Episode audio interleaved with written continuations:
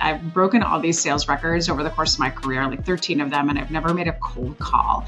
And the way that we intrude with our buyers, and I will say people get really upset when I say the cold call piece. They're like, "What do you mean?" Right? It's so essential, and I'm like, "Yeah, is it? Why? Why is door to door so creepy for us? Because we're we're coming up, we're showing up unannounced. I think cold calls are the same way, right? And if we manage to get somebody to pick up, what are we doing? We're then pitching them to try and get them to talk to us right here and now. And I think there are so many smarter ways that we can do it to show them we know them, to be less intrusive, and to get them to say, come on in.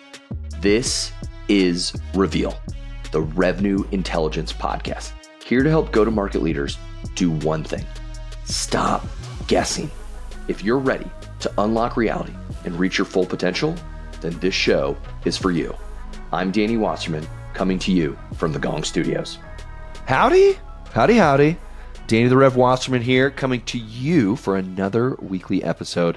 We have a certifiable badass who is in the studio, and not badass because yours truly is deeming her with that illustrious title. No, it's because she sits on an absolute laundry list of accolades and awards for being among the most well respected voices on LinkedIn among many other communities of sellers. By the way, when she's not leading from the top and the front as the CEO of hashtag Sam Sales Consulting, you'll know Sam McKenna as an angel investor, as well as just a good barrel of laughs. What are we talking about this week? Well, Sam is telling us when we attempt to personalize in our outreach, the low hanging fruit, the cringe possible option you're going to go with is I notice this was your alma mater. And she says, people, dur, don't just go for the low hanging fruit, but how can you achieve a higher order of personalization that showcases you appreciate who the person is on the receiving end? And along the way, she'll draw parallels between that attempt and hospitality. The other thing that I love so much about this episode, well, we all may feel a little skittish, a little nervous or anxious about putting our thoughts out on social media. And we can debate some other time what LinkedIn has and hasn't become over the years. But what I love so much about Sam's perspective is this. If you are not out there, irrespective of where you find yourself in your career as an SDR or a CEO, if you are not out on LinkedIn, your competition is. And they're filling the space. So rather than succumb to the paranoia of those haters poking holes in what you have to say. Screw them, is what Sam says. And you're going to hear why in this episode. I've said enough. It's time for DJ to spin that. Ladies and gents of the Reveal listenership, the Reveal sphere, Danny Wasserman coming to you for this week's episode. Really bringing a knife to a gunfight when we talk about who's in the studios with us, I don't know why she agreed to take my call, boasting nearly 77,000 followers amongst her many accolades, least of which is her followers, but having spent approximately half her career as a kick ass record breaking IC, then to pivot into an executive leadership role, leading the troops of sales all over this country, only in the last four years to then transcend those degrees of impact and spread her gospel via hashtag Sam Sales Consulting, which also continues to break records of growth. In the four years that she has been the founder and CEO of hashtag Sam Sales Consulting, our guest has advised the likes of Comcast and Experian and Google and Yelp, Lessonly, Outreach, LinkedIn, and many others and where it all started before she was a LinkedIn sales insider or a LinkedIn brand ambassador. Well, she cut her teeth going door to door, raising funds for leukemia. If you're guessing who's going to be in the studios, it could be none other than Sam McKenna. Sam, welcome to Reveal. Thanks for having me, Danny. What an intro. I love it. And you, I mean, we're so kind to pay me 10 grand to be here. So how could I say no?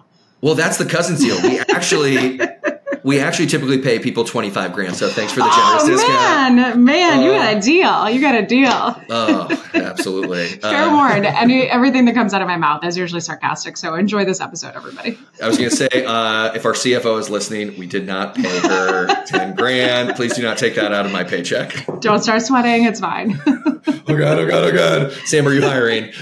Um, all right, so a few details that I want to start with. You talk about on your LinkedIn page that you started selling door to door. And I want to contrast that opportunity where someone may invite you into their own home with what feels to be a heightened era of suspicion, skepticism, doubt, reluctance to talk to strangers. So we have these contradictory experiences that you've described and also, you are espousing this show me you know me mantra. I suspect it will probably be somewhere on your tombstone as how we remember you enshrined in the history books as a thought leader in sales. But when people don't want to necessarily allow you into their living room, in fact, I think even before you told me you have a no solicitation sign on your door. Yeah. How do we fairly, responsibly, tactfully show our prospects that we know them without creepily entering or asking to enter their living room, literally or figuratively? I think one of the the weird things, right, that I talk about is the fact that I've broken all these sales records over the course of my career, like 13 of them, and I've never made a cold call. And so I want to think about that, like intru- in the way that we intrude with our buyers. And I will say, mm-hmm. people get really upset when I say the cold call piece. They're like, "What do you mean?" Right? It's so essential, and I'm like, "Yeah, is it?"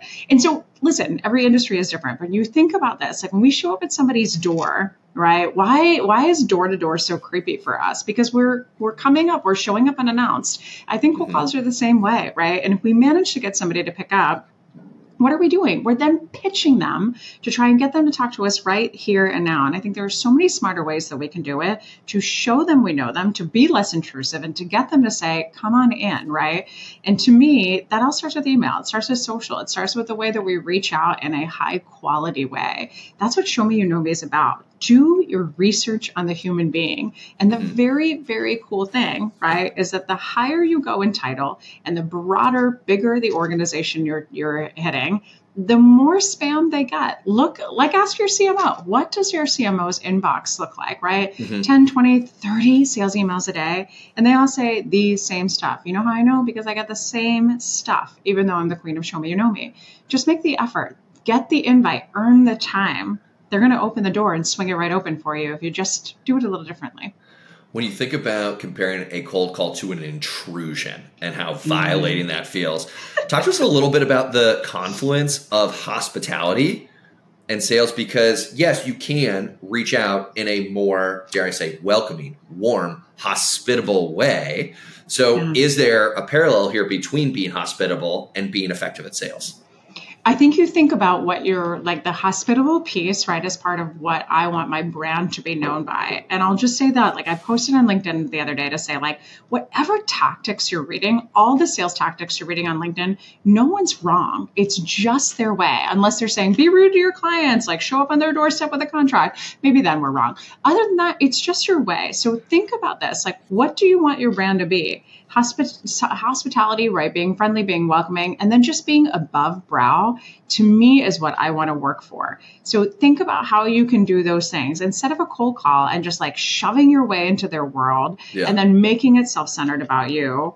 What do we do differently? How do we send out and apart? How do we show, well, we're not like the 99% of other reps that are reaching out? It starts with that and you thinking about what the other 99 reps are doing and you mm-hmm. avoiding that to rise above the fold not succumb to whether it's complacency or commoditization i'm curious we have lots of tech that has come out in the last few years that attempt to at scale still provide that personalized touch and i'm wondering in your experience are we getting to a point where it's hard for you either on the receiving end or even on the actual production of outreach are we getting to a place where it's really hard to discern what has the actual touch of a human being on the keyboard or even a handwritten note versus, oh, this was actually built by a machine, but it has duped all of us? Are we getting to that tipping point?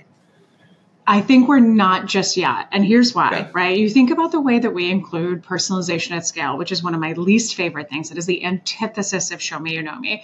Personalization at scale is using brackets, right? We pull in snippets from things that we see in the news. We look at their, you know, company name or their first name or their title or whatever. And then we throw that in an email. So like just this morning, I got an email that says, I see you're based in the Washington, D.C. And I'm like, the Washington, D.C.? Sweet. And they're like, go commanders. Let me know if I got that wrong. And I'm like, well, a human brain would just double check that. Also, AI can double check that. So let you know if you're wrong. No thanks. But so we look at that stuff, right? It lacks authenticity, it lacks stories, it lacks heart, it lacks humor, it lacks a brain. And you can easily see what works and what doesn't. The personalization at scale is a lazy attempt at that. One of the favorite emails that I got was uh, something that told me about um, Israeli fighter jets crashing in a training incident. This is like three years ago. And I'm like, what? And I realized it's because we're a training company and they're CRM. And so they thought I would be interested in a news snippet about training incidents, even though it had nothing to do with sales.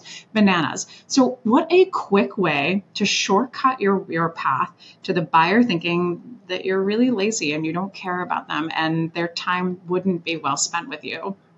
So I think, right, our buyers are not only smart enough to recognize that, but they're numb to this outreach. It's the same stuff and they're so over it.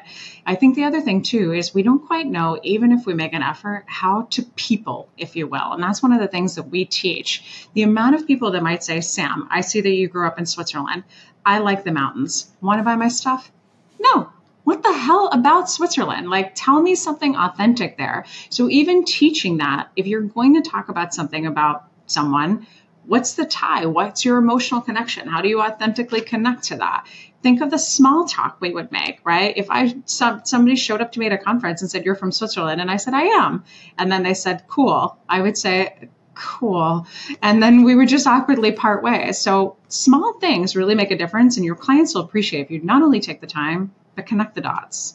When you talk about this sensitivity or this numbness to, at best, topical, superficial associations, ah, oh, Switzerland, do you like fondue? Like, if that's all we're going to be able to surmise from the cues on LinkedIn, then sure, yeah, we are going to be relegated to the next Tom, Dick, or Harry that's going to prospect after you.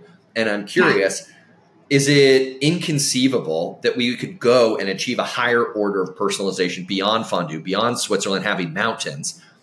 Can we do that second, third, fourth layer of personalization at scale, or are you espousing rather than going shotgun approach, it should be rifle shot? Forget the scale and here's what i would tell you. Okay. so one if you are reaching out to your your core buyers what people often tell us is i'm supposed to reach out to 100 people a week 500 people a week. How in the hell am i going to do that? You're supposed to reach out to those people be, that volume because the conversion rates are so low. Mm-hmm. we know if you reach out to 500 and let's say 6% open your email and let's say 1% reply and take a meeting five meetings a week great That's also never going to happen. But instead work hard, smarter and lazier. Um, and instead, instead of reaching out to that senior manager, that director, reach out to that SVP. If that person's going to be involved in your deal cycle at some point, just go to the top. Make the effort and then go to that personalization level, right? Think of Switzerland like a compelling event. Don't use that one compelling event. I see you're from Switzerland. Go one level deeper. Or tie a really cool story about yourself or your desire to visit or the fact that you're saving six bucks every single week to eventually go there, whatever the hell it is, right? But if you think about that, the higher we go, and when we connect to those stories, when we look a little deeper, when we look for an article, we pull a podcast, all that stuff matters. I'm going to give you a quick example. Mm-hmm. Um, the CEO of LinkedIn is a guy named Ryan, and you can find all this information on Ryan, right? But if you go, he's got an article in the Financial Times that tells you basically exactly how to sell to him, exactly how he buys, exactly how he runs LinkedIn. You can take any of that or Look under his picture in that Financial Times article, and you're going to see something that talks about how he makes small pivots before he takes big swings at change. So if I write small pivots, quote unquote, plus something personal about him, plus hashtag Sam Sales, which I wouldn't have to do because he knows who I am. But if I do that, I'm going to get the CEO of LinkedIn probably to open up my email and to think, somebody who actually did their research and earned my time. Now, the scale piece, let's talk about that. Yeah. So we once ran an experiment for a client, right, who said, I we need to reach out to 400 marketers at Tesla. That's what we need to do. So how do we do that in an effective way? The number one thing that they were going to do was congratulate Tesla, right, on their fifth straight quarterly earnings that got them on the S&P 500. Sweet you and everybody else. So don't look at that one compelling event. How many emails have we gotten that say, congrats on your promotion, congrats on your series funding, congrats on whatever the hell it is that is the only thing we can seem to find because we are lazy. Instead, go one level deeper. So we looked, what are marketers doing with Tesla right now? Well, what they were doing is if you were old enough to remember, there used to be a really cool show called Where in the World is Carmen Sandiego? And they did a whole thing, a whole campaign around that pop up shops, Where in the World is Tesla, made a play on Carmen Sandiego, and educated people on renewable energies. What did we do? We scaled that to all the marketers that knew about that campaign. 38% response rate to 400 emails sent. That's bananas. You can scale it. You just have to get smart. But when you're reaching out to that one human that you're really hopeful to get a meeting with, prioritize 20 of them every single week. Send it on a Thursday or Friday. Follow up on a Saturday or Sunday, less than 48 hours in advance. And just watch your open rate pop, your reply rate pop, and your reputation go through the roof compared to everyone else. Man, I'm angry about this. when I think about your philosophy that the sort of scattershot 400 emails, my suspicion, yeah. having never been a marketer, but certainly having been in sales leadership, is that you diversify across that many people. It's a numbers game. So whether it's to CYA and point to here's my activity output by my rep, and if I just play the numbers, the probabilities, lo and behold, I'm bound to at least formulaically get to where I need to be. So it feels like an insurance policy. And mm-hmm. just playing devil's advocate a bit, if we yeah. know that playing that long game with numbers is a safer bet, I know that if I'm a leader or if I'm a seller, I'm like, wait, wait, wait. I'm going to risk rather than going shotgun approach. I've only got six bullets now in my revolver. There's fewer SVPs than there are directors or even frontline managers. Man, I don't want to shit the bed. I don't want to screw the pooch or like totally blow first impression because I only have so many that I get with people who are at that level of an organization. Talk to us about how you talk people back off the ledge and say, no, like this is actually still the virtuous path forward, although it might be scary. So I think we think about the short game when we consider that over the long game. So here's what. I would say. One, if we think about short game, right, we're just thinking, I'm going to spam everybody. I'm going to hope to get a few responses and I'm going to move on with my life. Now, if we think about the long game instead, right, every, every first let's look at those 400 marketers. Let's say we just sent the same old crap to everybody. Congrats on the s&p and we got four people to respond. What happens right to those other 396 what do we have to do with them? How do we keep badgering them? At some point they're probably just going to mark us as spam and we're going to lose our shot. That's what i do with every terrible sales email i get I just market spam. That's it. And then you've lost your your shot for me, and that really hurts your del- deliverability. I'm, I'm just not interested in it. So instead, think about this, right? If we instead email those 20 or 30 SVPs, let's say we got that open, right? They found a good brand reputation with us, right? And they said, okay, you're smart, right? Or even they respond and say, thanks, but no thanks right now that opens the door to a couple of things. It opens the door to us sending further emails, but it also opens the door for us to, for the love of God, reply graciously. They responded to your email. They did the one thing we're fighting for every single day, even if it's a no. They got us out of that maybe zone like that. They also introduced an opportunity, introduced an opportunity to us to say, who else should we be talking to? Can I connect with you on LinkedIn? Could I follow up in 90 days? All that messaging, by the way, has to be different. So, Danny, if I reach out to you you say it's not me, right? I'm not the right person. I say, can you point me in the right direction? You're going to say, no, get off your ass. It's your job. But instead, if I change the semantics and the positioning, if I own up to the fact that it is my job, but I could really use your help, if I use words like grateful, I'd appreciate your support. I'm happy to keep your name private. All those things. This is the domino effect of the long game. But even if they open up our email and they don't respond, guess what happens? Because we took the time to actually do this work, they might forward our email to somebody else who might then go to our website, lets us capture their contact information, gets them to root around. Maybe that person that we initially emailed roots around. Maybe they keep opening up our email. 93% of buyers out there are not interested in us right now, but a good chunk of them are reading and learning and thinking about what the future brings. So those well-crafted emails lets us nurture them and then finally they respond when there is a need and they probably only respond to us because we're the only ones that gave a shit enough to write something good. Personalization in sales generates more revenue. Duh. Well, Sam's experience stresses the importance of this, and it's also backed not by her opinions, by what the folks at McKinsey have to say. They ran some research and found that companies that excel at personalization generate 40% more revenue from those activities than their average counterparts. This shows that the effort in deeper customization really makes a difference. McKinsey went on to say that overall, personalization can result in a 10 to 15% increase in revenue and can grow up to another 5 to 25% if you focus on your recipient's sector or industry. Mm. If you want to level up, make sure that you are specifying those personalization efforts as far as you possibly can. Let's get back to Sam and hear a little bit more about what she has to say. I think I love that reframing of short and long game. And the other thing, if you believe that the less risky strategy is the 400 marketers with the same fluffy, crappy email, there is a risk, as evidenced by the fact that you're spamming or putting those folks into a spam folder. Yeah, there actually is a consequence and a casualty to that. So I appreciate you elevating the stakes that this should not be an afterthought when you're hitting 400 or 4,000 people. I want to yeah. go back to the sensation of numb. And in particular, when you think about we are numb to bland, stale, vanilla toast emails, and thinking about the shelf life of whether it's a novel or original or reflect like a refreshingly creative message that you're taking. And I want to apply it to LinkedIn because mm-hmm. podcasts are popping up every other day. They're sprouting like weeds. And thinking about the sheer number of even LinkedIn influencers that are cropping up You've been a LinkedIn influencer for years and the numbers don't lie there. And I'm wondering, as you even think about the novelty of that forum as a place for exchanging thought leadership, how do you reckon with is this now an increasingly commoditized exchange? And do you have to go somewhere else to maintain that, we'll say, leading edge, cutting edge, bleeding edge thought leadership that we know you to possess?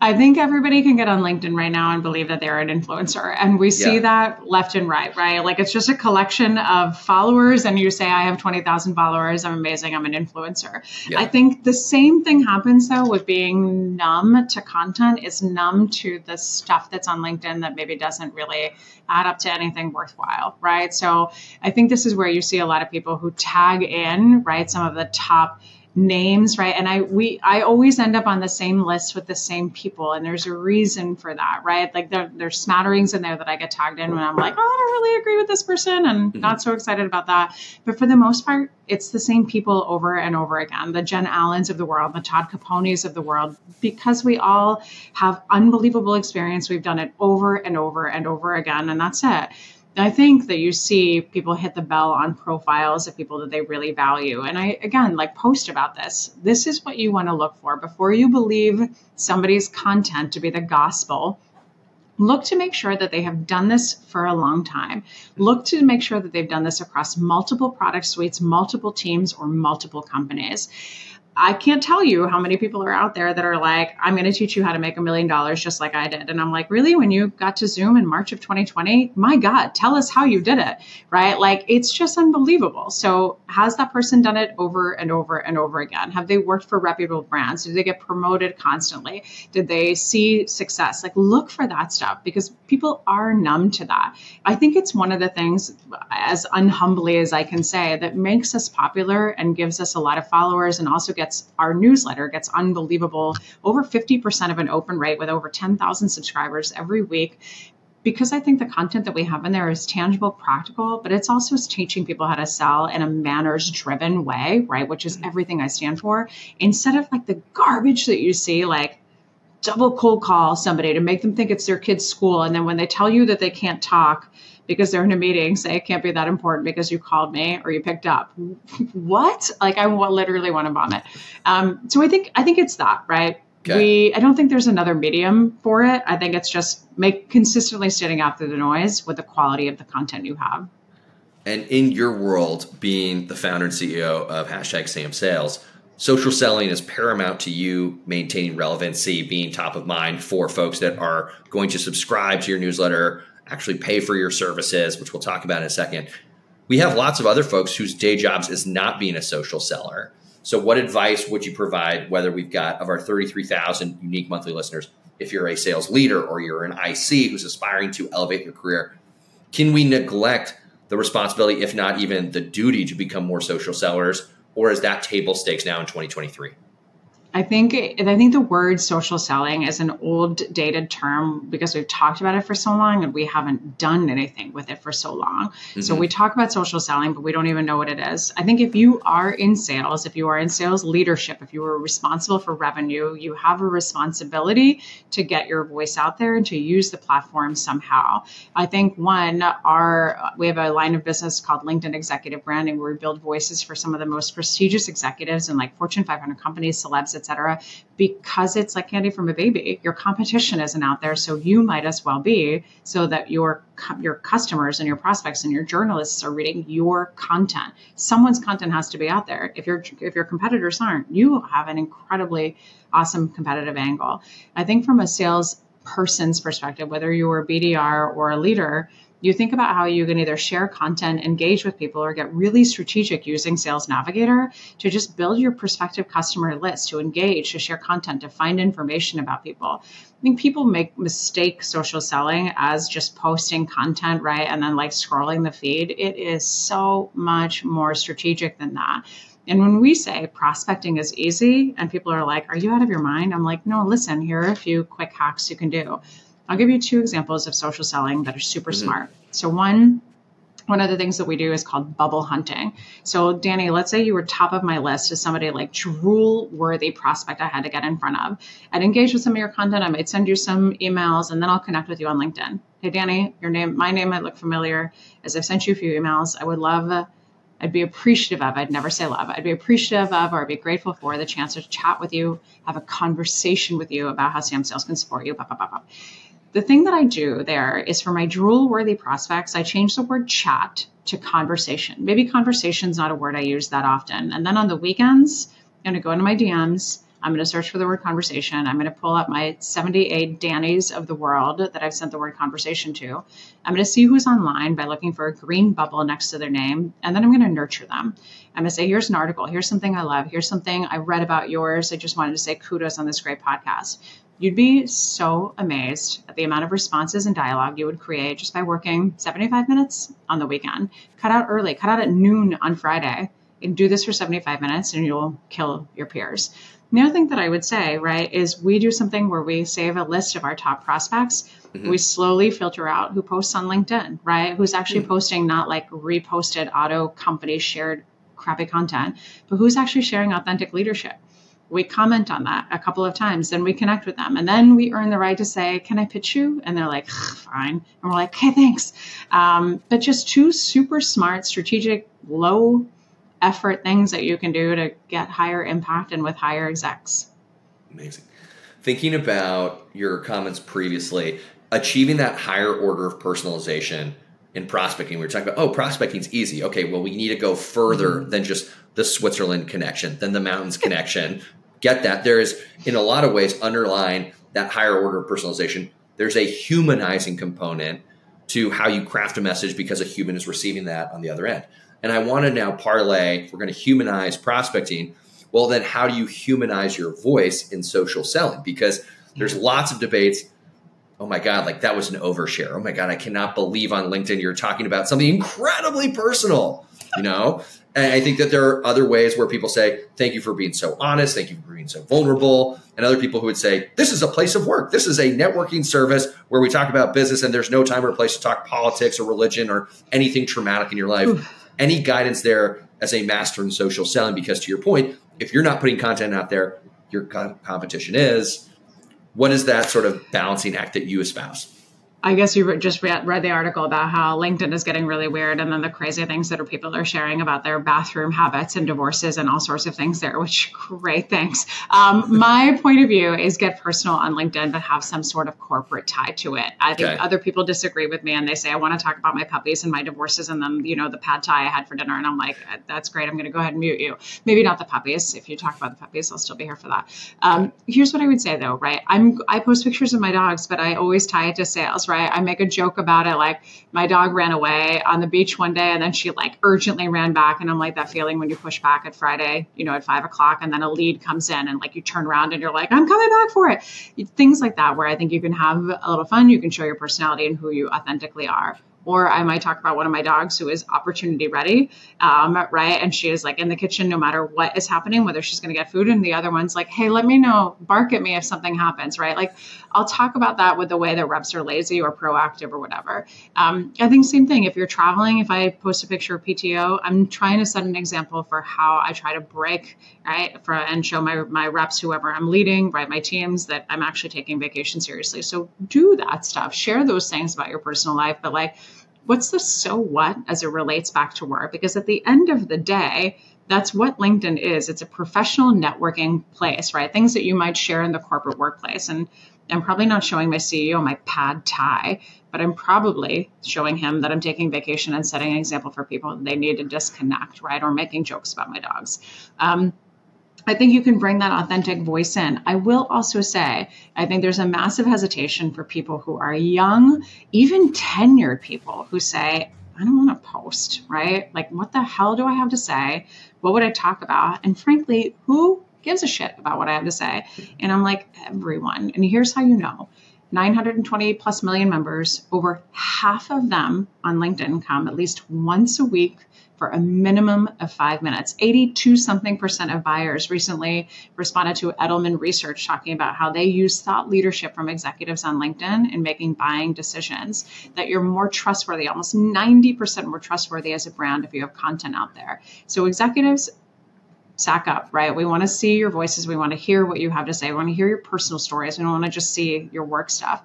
But I think the other thing is if you're BDR, if you're an intern and you're like, what do I have to say? You have something to teach someone, right? You're not teaching a CRO how to run their business, but you're probably teaching another SDR, another marketing coordinator, another intern, how you got your job, questions you asked, ways that you seek mentorship. There is so much you can teach. So whoever you are and whatever you do, have at it. Just make sure it's practical and there's a so what and something something can someone can execute out of your post if you're just like i like puppies here's a picture no one cares except for me talk about what you did give a script teach someone something what do you say to those SDRs and those BDRs who are early in their career? They haven't made it to President's Club yet, and they're starting to courageously post, and they get a ton of shade. Those haters come out of nowhere and be like, "Who the hell are you? Get off your soapbox! You don't have any notches on your belt."